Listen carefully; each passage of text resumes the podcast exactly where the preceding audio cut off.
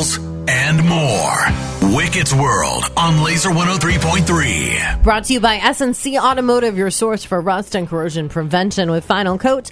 Online at scautomotive.com. The Chicago Bears have been a bit of a dumpster fire so far this year. They are 0 2. Their offense is stagnant, and their uh, their their quarterback has been an absolute bust. Justin Fields is having a very bad year. This is a guy who is getting a lot of MVP run. People were talking about him taking the next step and becoming an elite quarterback. Well, it has not gone very well. He actually has been bad, and he was asked about his struggles yesterday. I felt like, you know, I wasn't necessarily playing my game. I felt like I was kind of robotic and not playing like myself. So um, um, my goal this week is just to say it and just go out there and play football how I know how to play football. That includes uh, thinking less and just going out there and playing off of instincts rather than just, you know, so much, so to say, info in my head, data in my head, and literally just going out there playing football. So the keywords there were thinking less. And thank God one of the members of the Bears media followed up. When you say thinking less, what do you think was causing you to think so much, maybe think too much?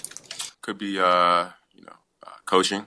But, um, you know, at the end of the day, it makes it, you know, uh, they're doing their job when they're giving me what to look at and stuff like that. But at the end of the day, I can't be thinking about that when the game comes. I prepare myself throughout the week, and then when the game comes, it's it's time to play free at that point. So, um, you know, just thinking less and you know playing more. What kind of a leader blames the coaches for his horrific play? Justin Fields, he's as a starter is five and twenty-two. He's been sacked hundred and one times. His completion percentage is fifty-nine point eight. He has thrown twenty-six touchdowns and twenty-four interceptions. He has fumbled thirty-one times. He is averaging one hundred and fifty-six passing yards, which in twenty twenty-three NFL is terrible. Yeah, he's an elite athlete and can run in the open field.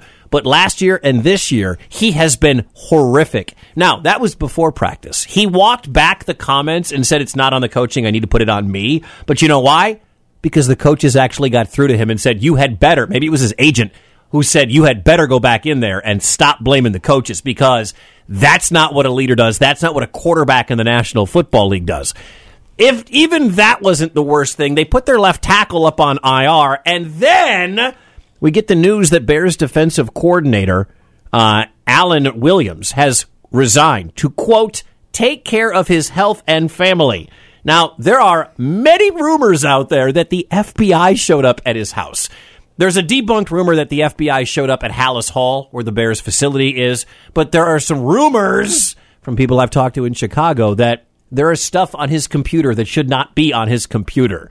Uh, specifically, rumored, allegedly, to be child porn and, quote, potentially worse. I don't know what's worse than that, but that is what the rumors allegedly, all speculative right now. Somebody is mad at me on Twitter for going with this on the on the air because it's been debunked. It has not been debunked. None of this has been debunked. And this statement's coming out about these rumors are come from his lawyer. Why do you need a lawyer if you have resigned for health reasons?